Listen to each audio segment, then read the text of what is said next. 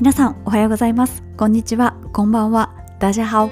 上田玲です。ランナーのためのインスタグラム連動型ポッドキャストランニングチャンネル第138回になります。この1週間もですねいろんなレースが行われましたけれども圧倒的に参加された方が多かったのがフロストバイトです。結構大変だったみたいですね。スタートは直前に30分遅れるわ。ハーフの部は距離が1キロ足りない。そして5キロの部はなんと3キロも距離が長いっていう 大ハプニング。それでもみんな許せちゃうのがフロストバイトということでこのフロストバイトはですね会場がなんと米軍横田基地です。横田基地で行われる大会っていうのはいくつかあるんですけどそのうちの一つです。春には駅伝大会も行われます。まさに外国でですしてねあの入る時にあのパスポートとか身分証明確かいるんですよね。でなんか銃を持ったセキュリティの方がいらっしゃるんですよ。だからそれ見てわ外国だって思いますよね。そしてそしてここは外国だから日本の救急車呼ばないでくれっていうアナウンスがあるんですよね。ちゃんとあのアメリカンな救急車が待機してますし走るコースは、まあ、あんまりね人の一般の人の目に触れちゃいけないようなところもたくさんあるので結構だだっ広いところ走らされるんですけどこうショベルカーがボルボだったりなんかこうコベルトコーとかじゃないんですよ。日本でよく見るタイプのショベルカー重機じゃなかったりするとああすごい外国だって。それでまたああ外国って思ったりするんですけどね。でなんかすっごいこうワイルドなハンバーガーとかターキーレッグとか売ってたりしてそういうハンバーガー買ったりするのはドル決済でもいけたはずです確か。というような感じでですね本当に異国情緒たっぷりっていうか異国のランニング大会ということでフロストバイト参加された方たくさんいらっしゃいました。そして他の大会では高槻シティハーフマラソンに出られた方そして千代田利根川おもてなしマラソンですとかあとこのマラソンも複数参加されましたね。湘南藤沢市民マラソン10マイルのレースです。江ノ島がスタートゴールの風光明媚な大会なんですけど結構ね朝早くて大変なんですよね。そして埼玉ランフェスですとか瀬戸内海タートルフルマラソン鳥栖市ロードレースですとかあとはですねオンラインの大会に参加されて参加賞が届きましたということでオンライン京都マラソンそちらの参加賞がガマ口ミニポーチっていうことで京都マラソンのロゴもあしらわれた可愛いガマ口のポーチでした。さて大会以外にもいろいろ投稿いただいておりますのでご紹介したいと思います。まずはですねパンで前歯が折れちゃいましたという方がいらっしゃいましてその後歯治されたんでしょうか？ちょっとショックですよね歯が折れるって。しかも大人になってから。私大人になってから歯は折れたことないんですけどつい最近までというか今はもう補定の期間に入ってるんですけど歯科矯正をやっていてマウスピースの矯正だったんですけどマウスピースちょっとずつ何て言うかちょっとずつ形の違うマウスピースをはめていって歯を矯正するっていうやり方なんですけどなのでこう通常のワイヤー矯正同様力がかかるんですね。ワイヤー矯正よりは全然痛くないとは言われてるんですけど実際にそんなに痛くはないです。ただ力がかかってる感は結構あってその矯正してる時は歯が抜けちゃう夢っていうのをねむっちゃくちゃよく見たんですよ。なんか歯グラグラするなと思ってちょっと触ってみたら歯がポロって取れてで嘘と思って他の歯も触ってみたら触らなかったらいいのに他の歯も触ってみたらまたポロンって取れるんですよ。うわ怖いと思ってもう触らないでおこうと思ったら触らなくても歯が取れるんですよ。もう最悪な夢なんですけど。なので実際に歯は折れてないんですけどなんかその歯が折れた時の気持ちはすっごいよくわかります。続いてですねあのここ最近とっても雪がたくさん降ったりとかあとすごく寒かったりっていうことがあるのでトレラン登山グッズが役立っていますということでアイゼンをはめてですね氷を割ったりとかあと私知らなかったんですけどテンムレスっていう昭和というメーカーさんが作っている防寒用の登山用の手袋があってそれを使っていろいろ作業されているという投稿がありました。意外とねそういうこう自然を相手にしないといけない時はアウトドアグッズが大活躍ですよね。夏は台風の時とか普段使ってるこうウィンドシェルとかすごい役立ちますしね。ここはもうあのランナーの得意なところだと思います。続いてですね丸亀国際ハーフマラソンに向けてコースプロギングをやりますよっていうようなお知らせが出ておりましたので発見しました。大会の前にそのコースをきれいにしちゃおうということで前日にあたるこの番組が放送される1月28日の午前中に皆さんでプロキングを下げされるそうです。私も去年の水戸黄門万有マラソンの1週間前に水戸市役所の方々と協力してですねコースプロキングまあ一部だけですけれども行いました。で参加された方の感想を聞きますとやっぱ当日プロキングしたところを走ったりそこで待機したりするわけですからあここが自分たちがきれいにした場所だっていうのですごく思い入れを持ってそのコースに立つことができたっていうような方もいらっしゃったりやっぱり一度そこで経験しておくといい思い出になりますよね。そしておそらく地元の方中心でしょうから多くのランナーの皆さんをですね綺麗な街でお迎えしたいっていう気持ちはどこに住んでらっしゃっても地元の方はそういう気持ち持ってらっしゃると思うのでそれを事前にやりましょうということで計画されています。私もいろんなところでそういうねレースの前のプロキングってやりたいんですけどやっぱゴミの処理が自治体によってどういうふうにお願いするかっていうのが変わってくるのでその辺も調べながらなんですよね。なので自分の地元でもやってみたいという方は是非ですねお住まいの自治体の清掃局ですとかあとボランティア課みたいなところのウェブサイトを見つけていただいてボランティアゴミっていうふうにどはどういうふうにその自治体では処理されているのかっていうのを調べていただくといいかと思います。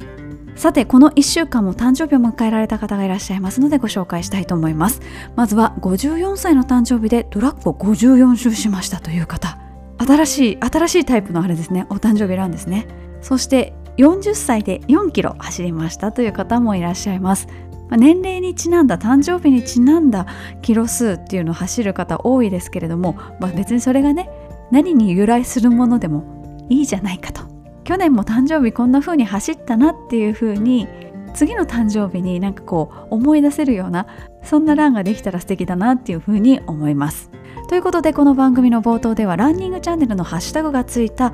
投稿をご紹介してまいります。このハッシュタグはもう4万件を優に超えておりまして私はですね毎日毎日皆さんの投稿にですねいいねしに行っております。なのでこう自分の投稿のコメント返しが追いついてないのが実情でございます。ということでインスタグラムやってらっしゃる方はぜひランニングチャンネルのハッシュタグつけてみてください。ツイッターでもねランニングチャンネルのハッシュタグつけてくださってる方お見かけします。私自身はツイッターはやってないんですけれども時々見たりしています。あのライブランがね結構ツイッターを使っていろいろ情報発信をしているのでそこをチェックしなきゃいけない時とかもあるのでたまに覗きに行っております。またそういうね SNS はやってないよという方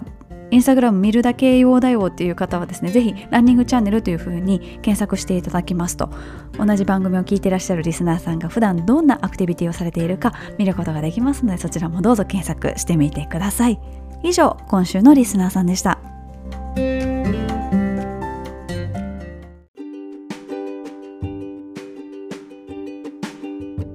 それではランナーズボイスのコーナーに行きたいと思います。こちらのコーナーはインスタグラムのストーリーズおよび Google フォームを利用しましてランナーの皆さんからコメントをいただくコーナーになっております。今回のテーマはこちらも毎年恒例なんですけれども冬のおすすめアイテム2023-2023をお送りしたいと思います。ランチャンではおなじみのですね定番品もあれば初めてコメントいただくような商品もございます。今回もたくさんいただいておりますので前編後編に分けてお届けしたいと思います。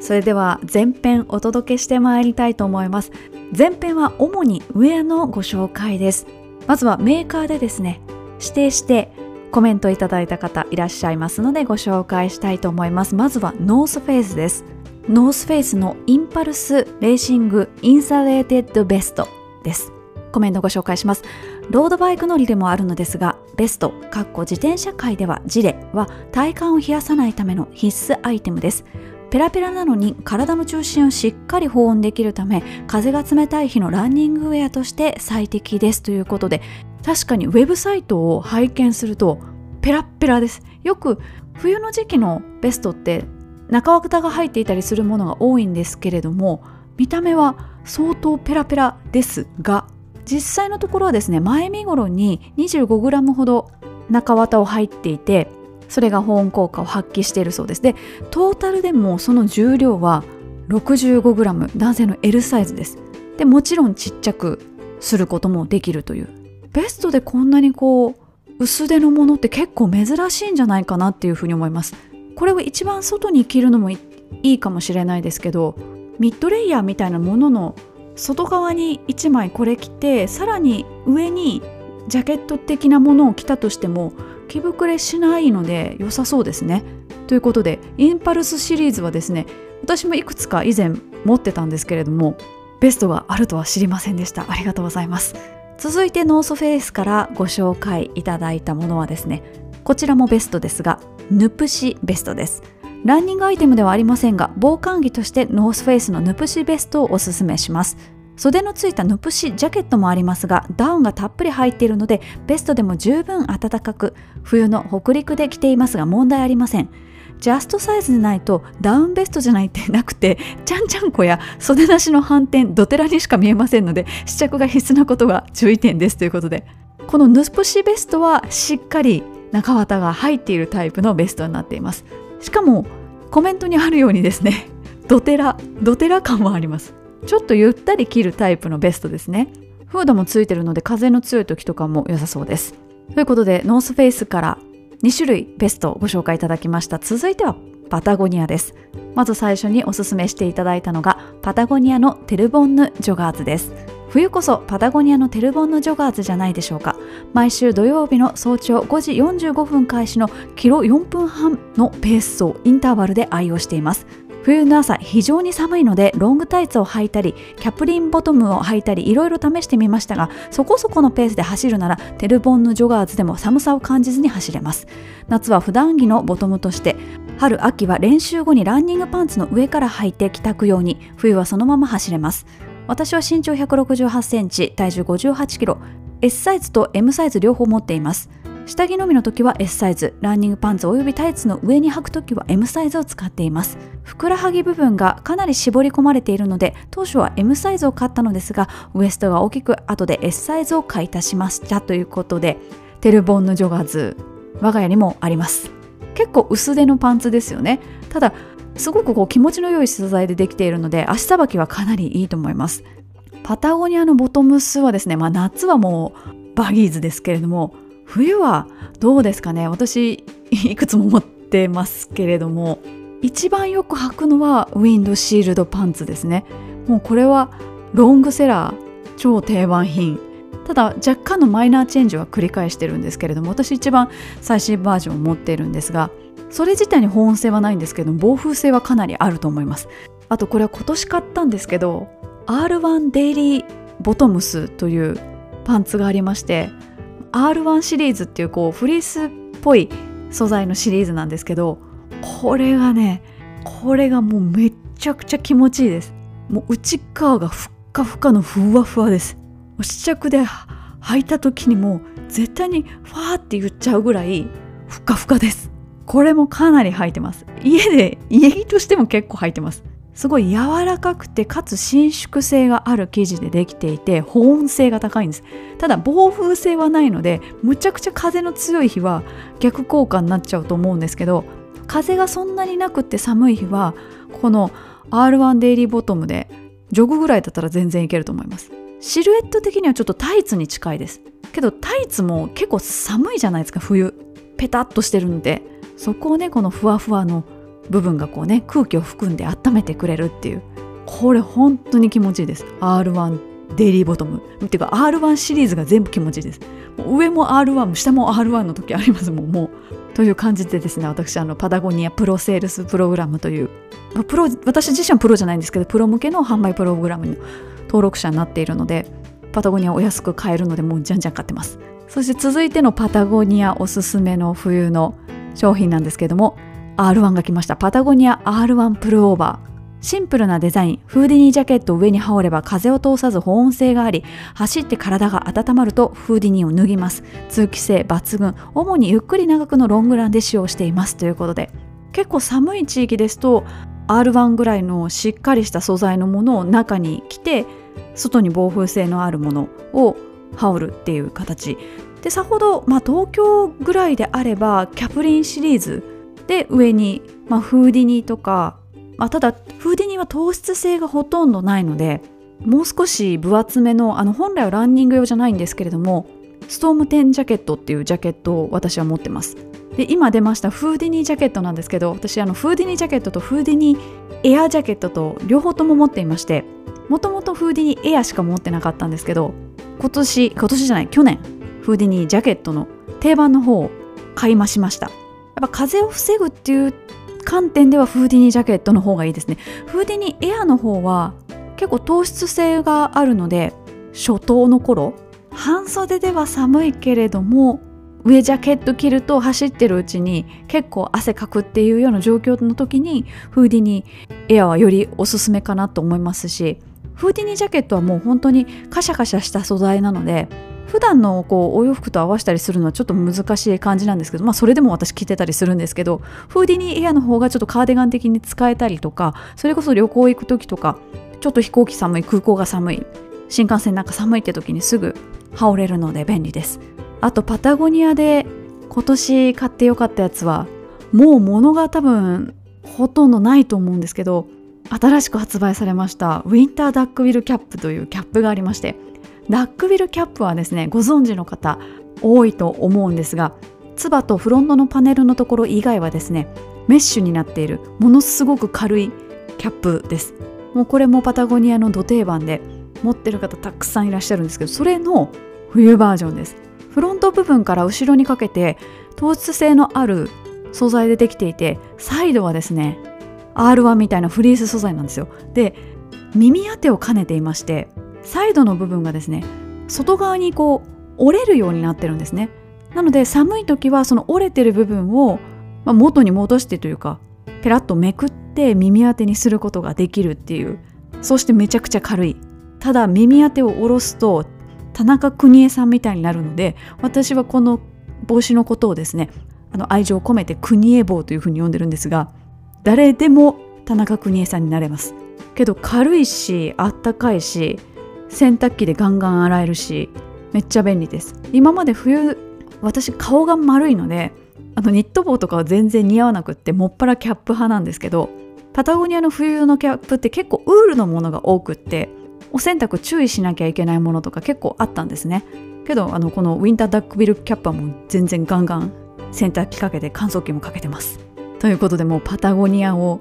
語らせると止まらないっていうほどでもないんですけどウェアのほとんどはもうパタゴニアなので何かあったら聞いてください。サイズ感はわかんないです。ものによって全然違うのであとあのネットストアに書いてるサイズ表と実際のサイズも違ったりするのでパタゴニアは特に普段はこのサイズだから同じでいいやっていうのは通用しないと思った方が良さそうです。私も結局こっちでいいやと思ってワンサイズだけ一つのサイズだけネットで買っていやこれちょっとやっぱり大きすぎるかもしれないって言って丸の内とか大崎のお店に行ってすいませんちょっと1個ちっちゃいサイズと試着して比べてみていいですかって何回か言ったことあるのでサイズ感本当にパタゴニア難しいですね。さて続いてはですねどこかメーカーこだわってるっていうわけではないんですけれども冬はこれ一択ということでコメントをいただいています。メーカーは様々ですが冬の肌に触れるウェアはメリノウール一択です。薄いのに暖かく汗をかいても冷えないからです。おすすめはアイスブレーカーのもの。ノースフェイスのショップに置いています。汗をかいても匂わないのも気に入っている点です。ということでメリノウールもかなりランナーに浸透していますよね。これは登山をする方に対するアンケートなんですけれども登山アプリのヤマップさんが調査されたものがありますのでご紹介しますとメリノウールのアイテムを持っていますかという質問に対してなんと80%の人がメリノウールの製品を使っているというふうに答えたそうです。そしてメリノウールの魅力ベスト5は5位から順番に肌触りがいい蒸れにくい汗冷えしにくい保温性があり暖かいそして第1位が汗をかいても匂わない。というポイントで皆さんメニノールの製品を使ってらっしゃるという結果が出ました。このポッドキャストでもですね以前からもたくさんご紹介していますし今回もですねメリノウールの製品いろんなところででき出てきますのでこの後もどうぞ。楽しみに楽しみに 待っていてください。さて続いてのおすすめアイテムご紹介します。ティゴラ by ビームスデザインストレッチコンビネーションパンツです。コメントご紹介します。レイさんのお友達、ビームス牧野さんがディレクションするブランドのパンツ、寒い冬のウォーミングアップで履いて練習直前脱ぎたい時は裾のチャックが長めなので靴を履いたまま脱げます。これが最高。有名ブランドで同タイプは1万円を余裕で超えますがこちらは有名ブランドの半額ぐらいで買えます。コスパもデザインも機能性も3拍子揃った最高の一品です。レイさんぜひ紹介お願いしますということで。あの古くからの友達でしかもガーミンマスターもう一人のガーミンマスターの牧野くんことマッキーがですねディレクションしているブランドでお値段がですね税込み4612円です。安い。コメントにある通り本当に裾のチャックがかなり長くて膝までって言ったら言い過ぎですけどかなり長いです。でかつ多分ですけど運動する人用かつ普段も着れるようにちょっとデザインがですねウエストのところちょっとタックっぽい感じで寄せてあったりするので待ち着でもアクティビティの時でもどっちでもいけるように作ってるんじゃないかなというふうに予想してます。ちょっとマッキーに聞いておきます。このパンツのこだわりポイントディレクションした本人に。ちなみにこのティゴラボトムスですと私はあミシュラン君パンツって呼んでるんですけどボトムスであの中綿が入っているやつノースベースとかでありますけど以前ワークマンで同様のものが例えば確か1980円かなんかで出てるってご紹介したことあるんですけどそれと同様のですねミシュラン君パンツこれも4612円税込みですね。これも安いな。なかなかやりますねマッキーね。ちょっと聞いときます。取り調べしておきます。まここで私の完全なる集計ミスですね。一番最初にご紹介したノースフェイスのインパルスレーシングインサレーテッドベストのコメントをまた違う方から頂いていたということを今判明しました。やっぱこのタイプのベスト希少ですよね。薄いベスト。ということで順番が前後してしまいますけれどもここでまたそのベストについてのコメントをご紹介します。走り出すとウィンドブレーカーはいつも汗をかくのが悩みでした。気になっていたベスト系を購入して暑がり汗っかきな自分にバッチリ合いました。袖がないので腕振りもしやすくペラペラですがしっかり訪問してくれてめっちゃ満足していますということでやっぱ商品設計がすごいうまくはまったっていういい例ですね。なかなかここまでモデル名まで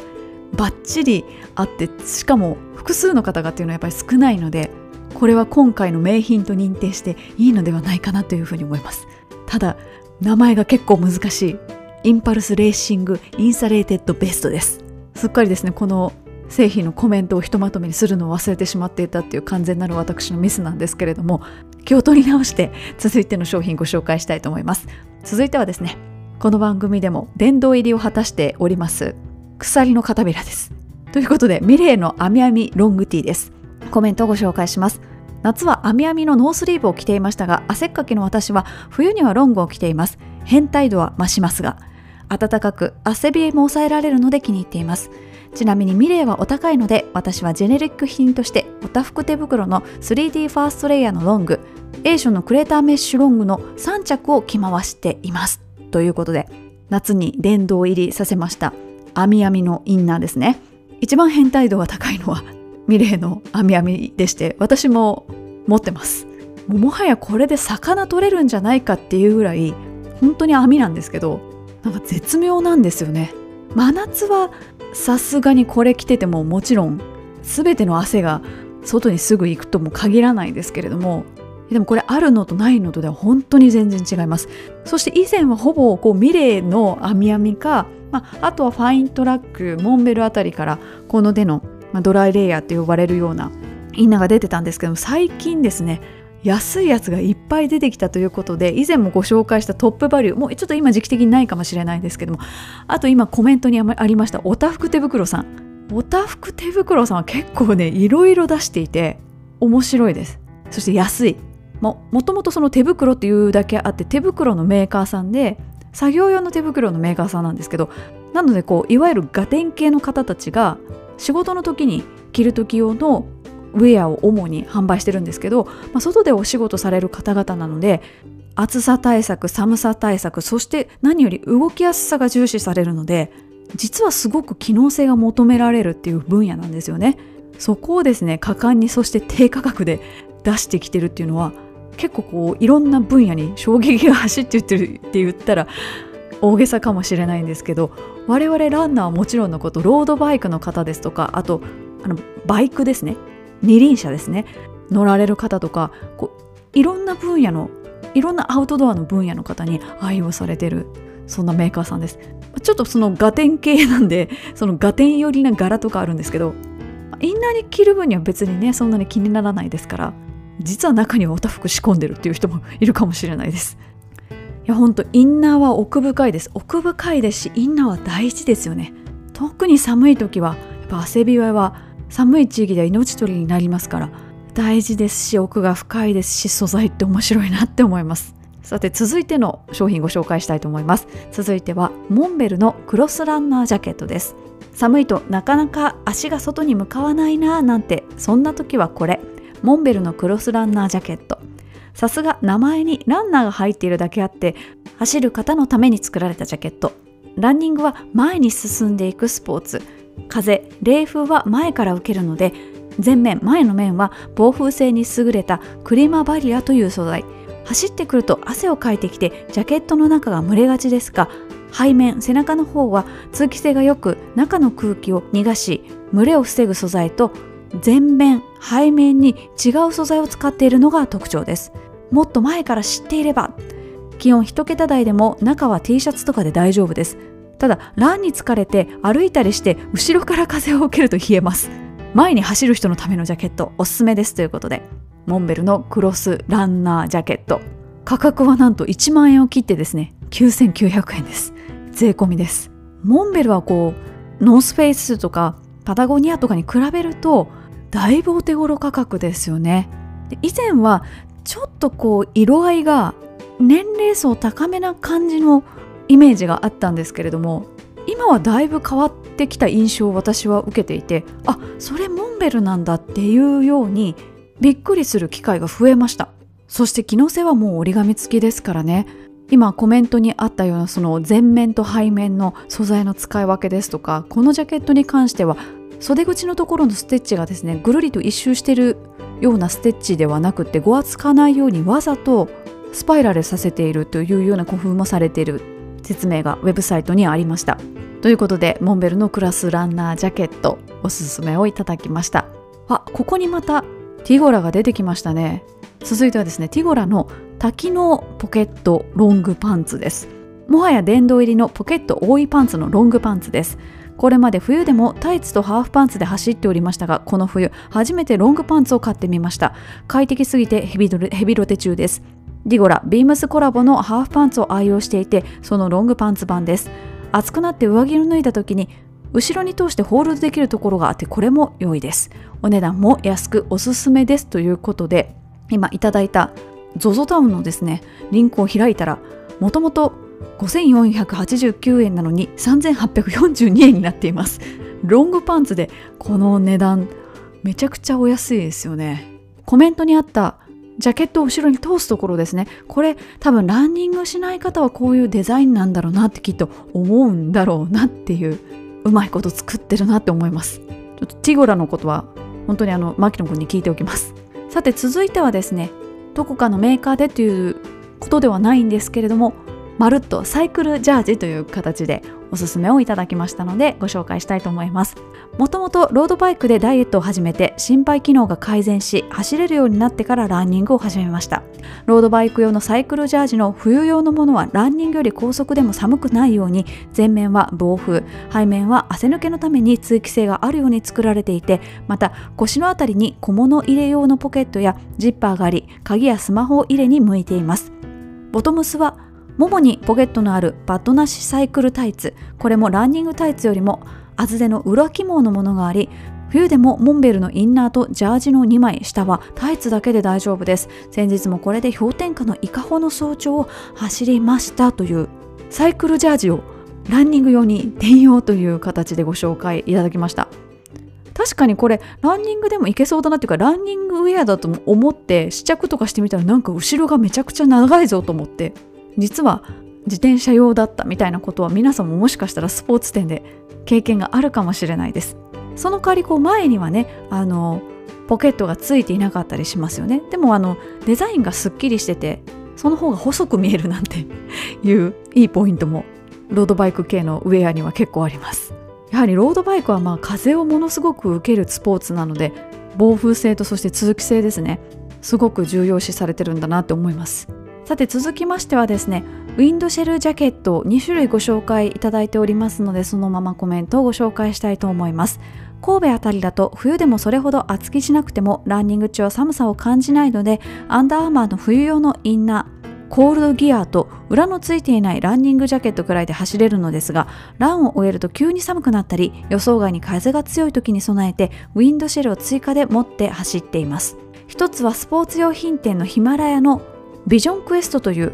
PB ブランドのウィンドシェルで超薄手で下が透けるので大会のゼッケンの上から来てもオールスポーツの写真に認識されます。これは10年前ぐらいに3000円ぐらいで買ったのですが今はラインナップに出ていないようです。もう一つはデカトロンの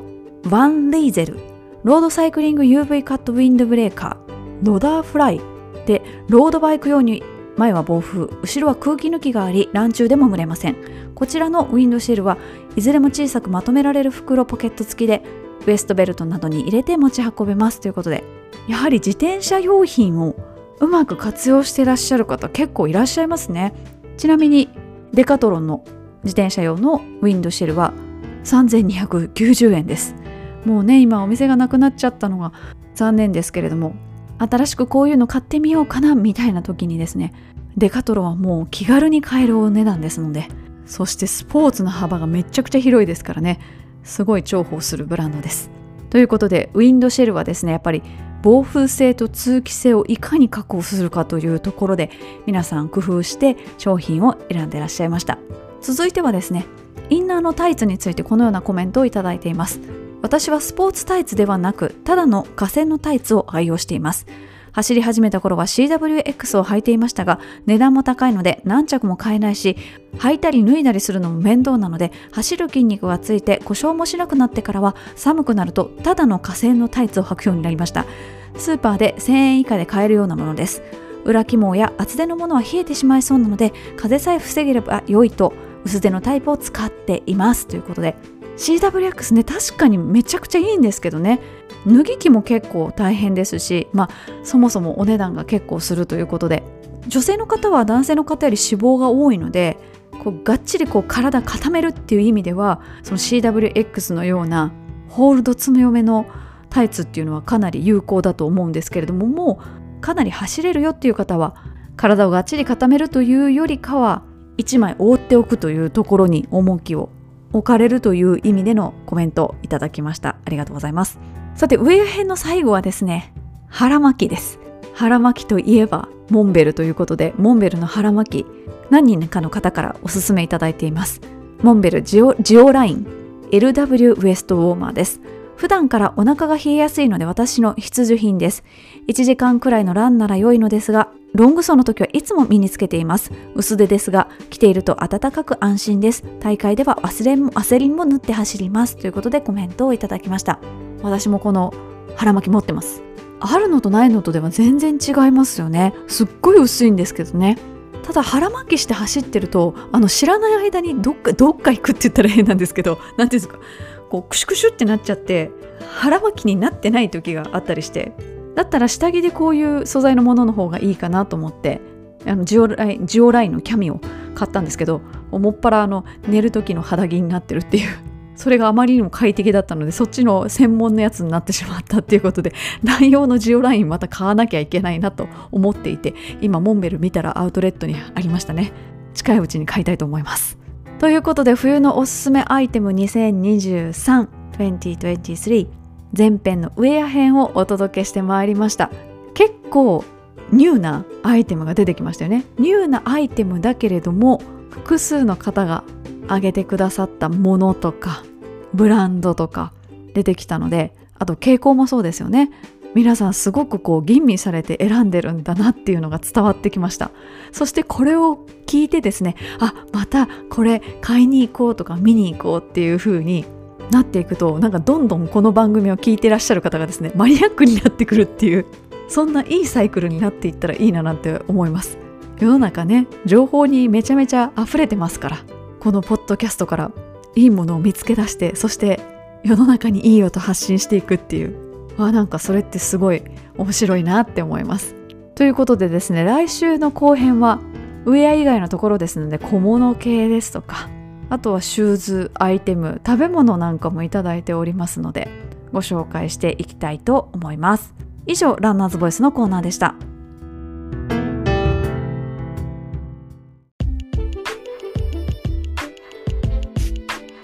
それではお便りのコーナーに行きたいと思います。このコーナーは読んで字のごとくこの番組に寄せられましたお便りをご紹介するコーナーです。順不動でお伝えしていきたいと思いますけれどもまずは先日再び参りました静岡伊勢丹のことについて書いてくださっている方が複数いらっしゃいましたのでご紹介します。先日は静岡伊勢丹に再び来ていただきお会いすることができて嬉しかったです。生レイさんはすごく素敵でした。忙しい中お会いていただきありがとうございました。今年の目標一つ達成できました。時間の関係で講演を聞くことができず残念でした。次の機会にはぜひ一緒にランしたいです。また静岡へお越しください。お待ちしています。という方。そしてですね静岡在住の方15日の静岡伊勢丹に行けなかったのが残念です。また静岡でお待ちしております。三島市にもぜひということでありがとうございます。あの新春時計博のチラシにですねその私が何時何時に講演をするというふうに書いてあったんですけど実際は講演しませんで、一応その時間に合わせて来ていただいた方もいらっしゃったんですけれどもあの人を集めて何かをこうお話しするというよりかはあのつどつど来ていただいた方に対応したりですとかあと使い方がわからないとかですね。そういう方に使い方をちょっとお教えしたりとかそのようなことをやっておりました。ガーミンマスターとしてのこう正式なお仕事というのはですね実はなかなかあのレアなことというか大変なことというか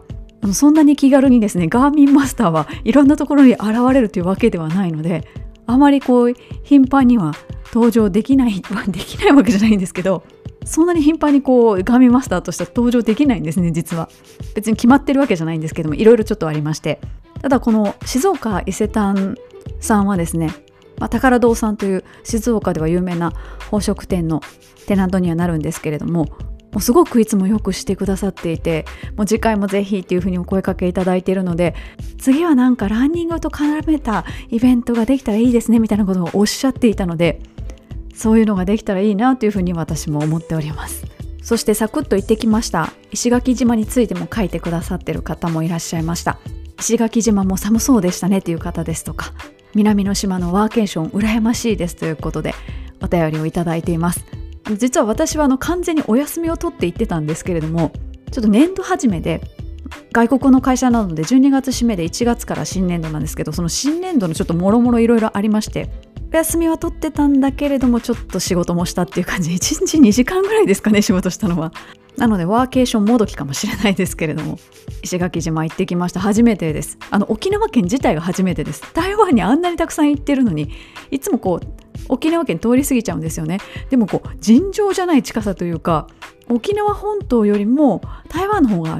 距離的には全然近いですからね石垣島は。行ったその日が多分20度以上あってもうそのその日の朝すごいあの朝早い便だったので早朝に家を出たんですけどもその時めっちゃ寒くて多分3度とかそれぐらいしかなかったのかな。で石垣着いたら20度超えててその気温差20度ぐらいあるわけじゃないですか。もうなんか一気に血管がこうブワーってこう 広がっていくのを体感しました。そして特に何か目的があって行ったというよりかただなんかゆっくりしたくて行っただけだったので本当に何も考えずにほとんど何も計画せずに行ったんですけどなので事前事前情報全くなしで行ったゆえにいろいろ目に入るものが珍しくてまずびっくりしたのがほとんどの車が錆びてるっていうことですね。だからそれだけやっぱ塩がすごいんだと思ってあの私の実家の方も海に近いのでステンレスってあの錆びないって意味なのに錆びちゃったりとかするんですけどその日じゃなかったですね。サッビサビの車とか結構いました。だから多分どうしようもないんだろうなと思って。あと島だからやっぱ物価は高いんじゃないかな。生鮮食料品とか高いんじゃないかなと思って。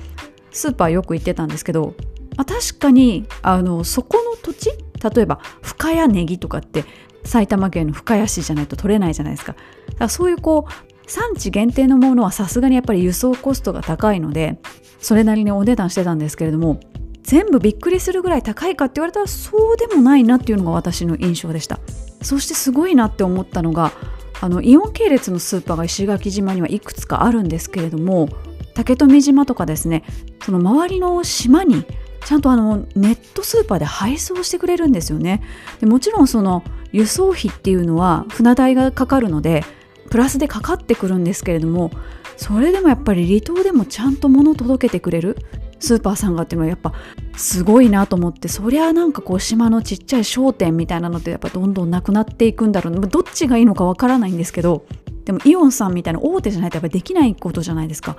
それでやっぱり生活できてるっていう高齢者の方とかもいらっしゃるんじゃないかなと思ってその使い方として遠くに住んでらっしゃるお子さんがスマホを使えない親御さんの代わりに発注するっていうこともできますよみたいな。説明書きが書いてあってああなるほどっていうふうに思って面白かったですね。あと石垣島は牛さんがたくさんいて、まあ、石垣牛って有名ですけれども本当に牛がそこら中にいましたで石垣牛って言えばねあのこう食べる方の牛じゃないですかそっちのイメージしか石垣に対してその石垣の牛に対してイメージなかったんですけど牛乳も美味しくって普段ほぼ牛乳飲まないんですけど家の冷蔵庫には牛乳入ってないんですけどこの時ばかりは牛乳飲みまくりましたね。そして最終日寒波がやってきた日にもう風が尋常じゃなくてですね風速15メートルぐらいだったんですけど、あ、そういう島の冬の気候っていうのは強風が吹き荒れるっていうのはもうお決まりのことみたいでですね私はもうビビって外なんか走りに行けないみたいな感じだったんですけど、まあ、普通にあの生活は営まれてましたね。なのでこう常夏だからとか海が綺麗だからとかそのいいところもいっぱいあるんですけどやっぱり島に暮らすってそれなりのやっぱりご苦労も皆さんあるんだなっていうのを行ってみて初めて分かったのですごく勉強になりました。そしてそしてその石垣島のことの次にですねレイさんはマッサージガン使ってみてどうですか？生の感想を教えていただけるとありがたいですというふうにありましたのでマッサージガン手が疲れます。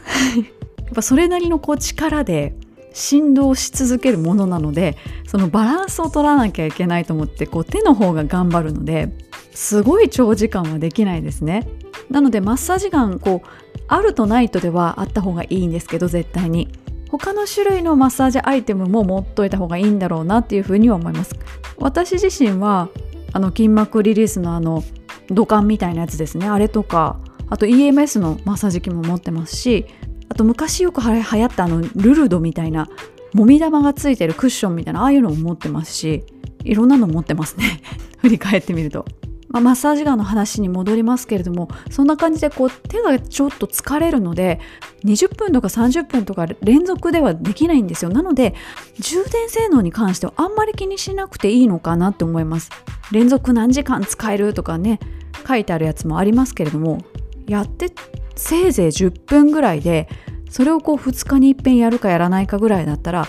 電池減ってきたらあ減ってきたなって言ってその時夜に充電すれば全然持つので充電性能についてはあんまり考えなくてもいいのかななんて思ったりします。パワーはどうですかね？そのすごいピンキリなのでお安いやつがどれぐらいのパワーか分かんないんですけども少なくとも私が持ってるそのマイトレックスのやつ2万円ぐらいでしたかね。のパワーは十分だと思いますし今ほとんどのマッサージ感はあのアタッチメントが変えれるようになってていろんな形のやつが出てるので例えばもう本当にフルマラソンとか走ってもう足がめちゃくちゃ疲れてるみたいな時は比較的こう広範囲をカバーするようなアタッチメントをつけたりとか局地的に何か痛いところがあるとかこりがあるっていうのはすごいピンポイントに刺激してくれるアタッチメントに変えたりとか結構アタッチメントによって変わってくるのでその辺は面白いかなと思うんですけどアタッチメントを置いておく場所がなくってコロコロコロコロなんかどっか行っちゃったりとか あれあれ使いたいのにどこ行ったみたいなことは結構あります。さて続いてはですね前回お伝えしましたアドベンチャー宗像についてです。大会概要見えましたというお便りいただきました。楽しそうなイベントですね。都合ついたら参加してみたいということで九州地方の皆さんもし3月12日ですね。時間ある方はぜひぜひエントリーしてみてください。私もあの一参加者として参加していいらしくどこかのチームに紛れ込んで一緒に進んでいくっていうこともあるかもしれないというふうに聞いております。さて続いてはですね上田玲の酒場放浪記の店に行ってきましたよっていう方もいらっしゃいますのでコメントご紹介します。レイさんおすすめの鳥木蒲田店に行ってきました。目の前で鳥をさばいているだけあって新鮮でめちゃくちゃ美味しかったです。レイさん来ないかなと見ていましたがさすがに現れず。いつか出会って一緒に飲めると嬉しいなということでおすすめのお店行っていただきありがとうございます。私蒲田の店は行ったことなくって旗の台だけなんですけどあのご家族でされているので味は一緒だと思います。鳥木さんあの鳥木ってどう書くかというとあの難しくない方の鳥の小鳥の鳥とかですね。鶏肉の鳥じゃなくて簡単の方の鳥です。に樹木の樹と書いて鳥木という風に読みます。扱っているのはブロイラー。そして焼いているのは炭ではなくてですね電気式の焼き台なんですよ。一見こう美味しい焼き鳥屋さんって銘柄鶏を使って焼くのは備長炭みたいな。実際にそういうね高級な焼き鳥屋さんもたくさんありますけれども鳥木はですねそういうお店とは全く逆方向なんです。ただし鳥はブロイラーだけれども丸ごと仕入れて注文が入った分だけさばくんです。その場で。そして焼くのもですね炭火より電気の方が温度管理がしやすいそうでこだわりがあって電気でやってられるそうなんですね。そして串にもほとんど刺さないです。刺さなきゃいけないようなものだけ刺さってます。っていうお店なんですよね。本当に鶏料理しかないですし飾ったようなところもないですし本当にこう地元のお店っていう感じのお店なんですけど焼き鳥屋さんの中で一番私好きな店だなって思います。そういう一番好きなお店をこうね SNS とかポッドキャストとかでご紹介するってなんか本当は言いたくないななんて思ったりする方もいるかもしれないんですけど私そこの抵抗感全然なくてですね。いくら好きなお店だって言っても毎日行くわけじゃないですし本当に美味しいものは美味しいので興味持っていただいた方が言ってくれたら嬉しいなっていうふうに思ってご紹介してます。酒場放浪記もね最近あんまり投稿してないですね。溜まってはいるんですよ。ただなんかタイミング的になかなか出せてないですね。また出します。さて続いては駅伝に関するお便りです。飲食業に勤めているので年始はだいたい店舗で勤務。なのでニューイヤー箱根は基本見れない。なのでランチャンにもコメント入れていませんでしたが今年は新しい楽しみ方がありました。娘がこの春から東洋大学に進むことが決まり箱根駅伝も見るように。その娘から実況中継が LINE に届く。勤務中もガーミンはつけているので左腕に状況が届く。1区から出遅れた。キャー石田くんが前田くんすごい。木本くんやばい。なんとかシード権全く詳細がわからないし東洋のことだけだけどなんとなく臨場感はあり楽しかった。来年はもう少し全体的なことも伝えるようにお願いしてみようかなというふうにお便りをいただきました。娘さんからのレポートいいですね。しかも東洋大に限るっていう。しかもすごいとかやばいとか。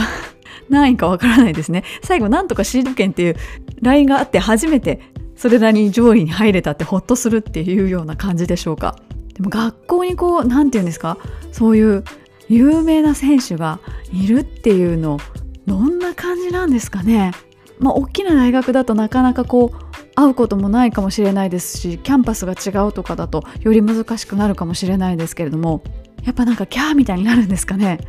なんかあまりそういうキラキラしたキャンパスライフを送らなかったので全然こう自分の大学生の頃思い返せないんですけれどもあでもなんかスポーツの人では全くないんですけど私が当時大学行ってた時に相乗りに出てた人がいて男性なんですけどなんかすごい男気あふれる関西人みたいな感じでなんか信頼を集めてるキャラだったんですよその相乗りの中でその人は。で同じ大学だっていうのは全然知らなくってある時パッてなんかすれ違って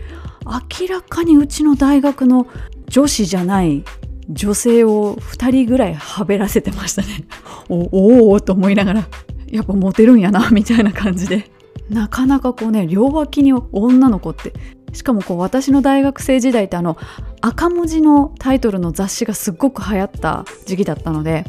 ビビとかキャンキャンとかレイとかですかね。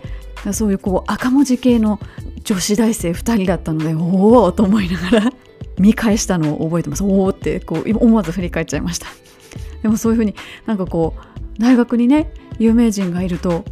パッて明るくなりますしね。もう20年以上前かと思うとゾッとしますけれども今ももしかしたらそういう感じじゃないのかもしれないですけれども。でもそんな感じで LINE でいろいろ速報が入るってことはやっぱりみんなのヒーローアイドルなんだなっていうふうに思いました。さて続いてはですね駐在から帰ってこられた方からお便りいただいております。ランちゃんとレイさんの声に助けてもらいながら5年間の駐在を終えて常夏の台南から1月5日に帰任しました。久しぶりの日本の寒さに耐えながら走る毎日です。なので今回のテーマすぐに思い浮かぶものもこともなく今日の皆さんの投稿を参考にさせていただこうと思っています。来月からは名古屋に拠点を移します。これからは名古屋中部地区を新鮮な目で見て投稿したいと思います。ということでありがとうございます。台北マラソンの時もエキスポに来ていただいてありがとうございました。駐在の方結構聞いていただいているということでいろんなところからお便りいただいたりとかですねランニングチャンネルのハッシュタグつけていただいたりしています。台湾はもちろんこの放送が始まる前からも何回も行かせていただいていて台北マラソンのエキスポにも今回と同様参加してたんですけれどもインスタ見てますっていう方はやっぱり台湾人の方はインスタ見てますっていう方が多いんですけど日本人の方は圧倒的にポッドキャスト聞いてますっていう方の方が多くてですね。いやポッドキャストやっててよかったなっていうふうに本当に実感してます。私は海外に住んだことはないんですけどもやっぱ海外旅行とか行くと普段聞きられない言語を聞き続けるので結構疲れたりとかで外国の中でふと日本語を聞くともう普段の100倍ぐらいよく聞こえるというかえ？日本語とか思ってすごいびっくりしたりとか。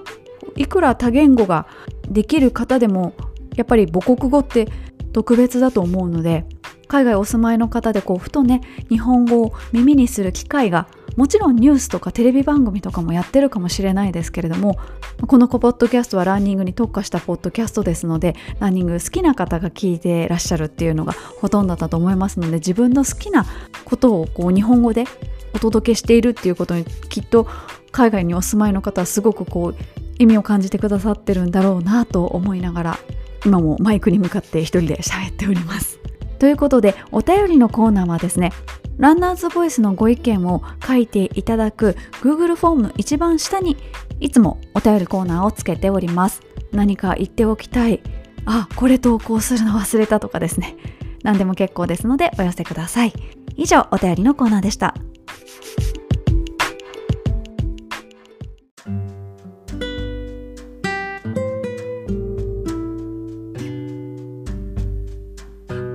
そろそろお別れの時間が近づいてまいりました。今週のランナーズボイス冬のおすすめアイテムいかがでしたでしょうか？お買い物の会は毎回なんか言ってる気がするんですけどやっぱ楽しいですよね。しかもこのポッドキャストを聞いてらっしゃるリスナーさんのお墨付きですからいい商品であるっていうことはもう間違いないんですけれどもその中でですね今ちょうど自分が欲しいって思ってるものがあったりとか探してみたけれどもなんかすごい的確なものが見つからなかったけれどもこの番組取り上げられたみたいなものがあったらすっごいワクワクしますよね。ここ最近本当にとっても寒くって地域によってはですね本当に大変なところもたくさんおありかと思うんですけれどもそんな中でも皆さん工夫して走ってらっしゃいますしそのランニングがいい気分転換になっているという方がほとんどですので工夫しながら楽しんでいただければ幸いです。ということで次回はですね後編お伝えしてまいりますのでどうぞ楽しみにしておいてください。